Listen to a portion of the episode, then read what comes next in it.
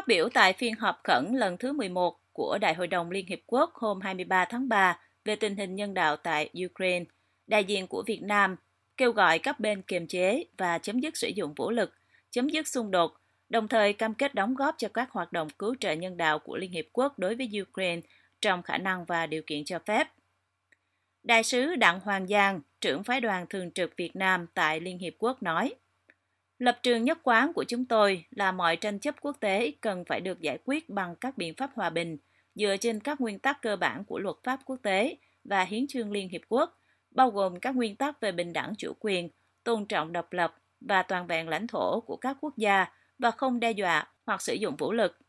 Sau khi đề cập đến lịch sử chiến tranh trong nhiều thập kỷ và hậu quả của nó tại Việt Nam, ông Đặng Hoàng Giang nói tiếp,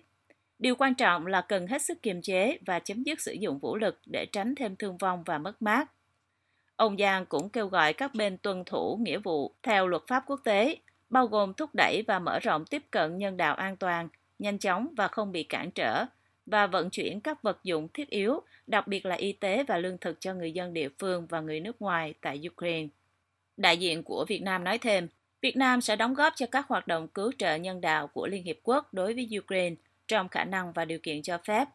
Đồng thời, ông Giang cũng đưa ra cam kết rằng Việt Nam sẽ phối hợp với các nước để giảm thiểu hậu quả nhân đạo và thúc đẩy ngoại giao, đối thoại.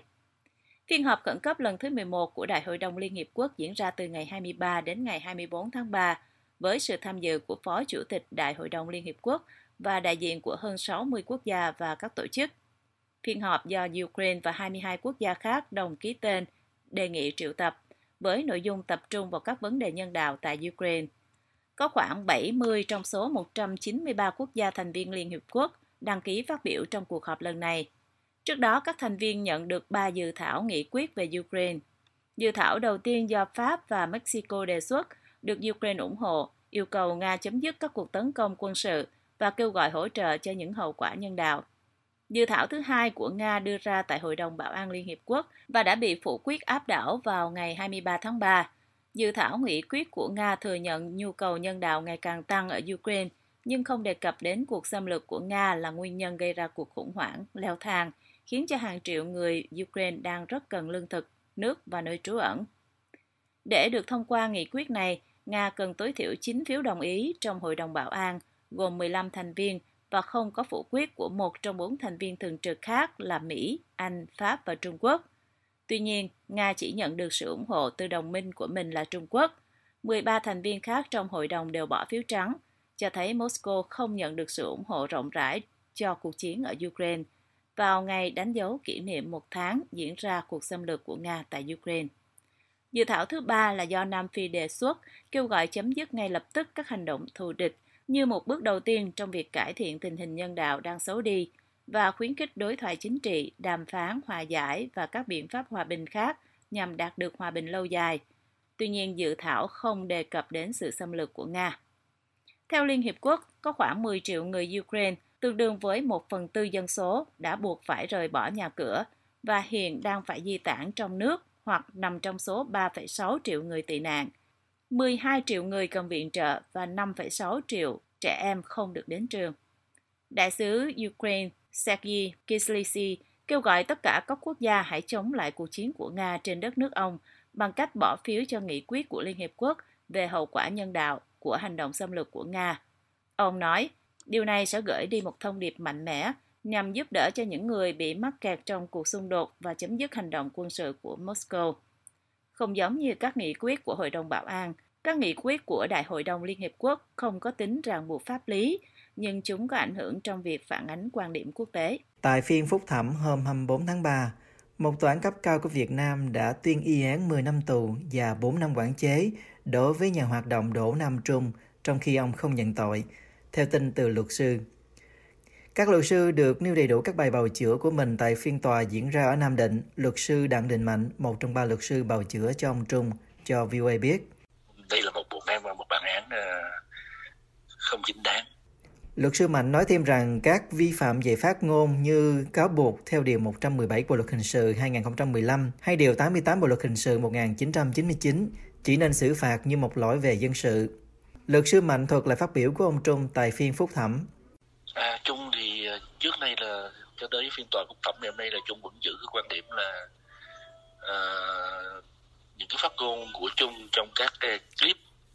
uh, những bài viết đó thì đều là Trung cho rằng là đang thực hiện uh, quyền tự do ngôn luận theo hiến pháp quy định và vì vậy cho nên không cho Trung cho rằng là việc uh, xét xử mình có tội là Trung bị oan Trước đó, tại phiên sơ thẩm vào ngày 16 tháng 2, 2021, Tòa án Nhân dân tỉnh Nam Định tuyên án 10 năm tù, 4 năm quản chế đối với ông Đỗ Nam Trung. Truyền thông Việt Nam dẫn cáo trạng cho biết từ năm 2016, ông Trung đăng tải 6 đoạn video có nội dung bị coi là xuyên tạc đường lối chính sách của đảng nhà nước cũng như phỉ bán chính quyền. Ngoài ra, bản cáo trạng cũng cho rằng việc làm của ông Trung đi ngược lại lợi ích của quốc gia dân tộc. Đỗ Nam Trung, 40 tuổi, bị bắt vào ngày 6 tháng 7, 2021 được biết là một nhà hoạt động bảo vệ môi trường, tham gia biểu tình phản đối Trung Quốc và đặc biệt là đăng bài trên mạng chỉ trích các sai phạm ở các trạm thu phí đường bộ cũng như lên án nạn tham nhũng trong chính quyền. Ngày hôm 24 tháng 3, Tổ chức Theo dõi Nhân quyền lên tiếng bên vực cho ông Trung, nói rằng ông không làm gì sai và kêu gọi chính quyền Việt Nam trả tự do ngay lập tức cho ông. Ông Phil Robertson, Phó Giám đốc Ban Á Châu của Tổ chức Theo dõi Nhân quyền, nói trong một tuyên bố gửi cho VOA – Ông Đỗ Nam Trung không làm gì sai khi thực hiện quyền tự do ngôn luận của mình được ghi trong hiến pháp Việt Nam cũng như các công ước quốc tế về quyền của con người mà Việt Nam đã tự nguyện phê chuẩn.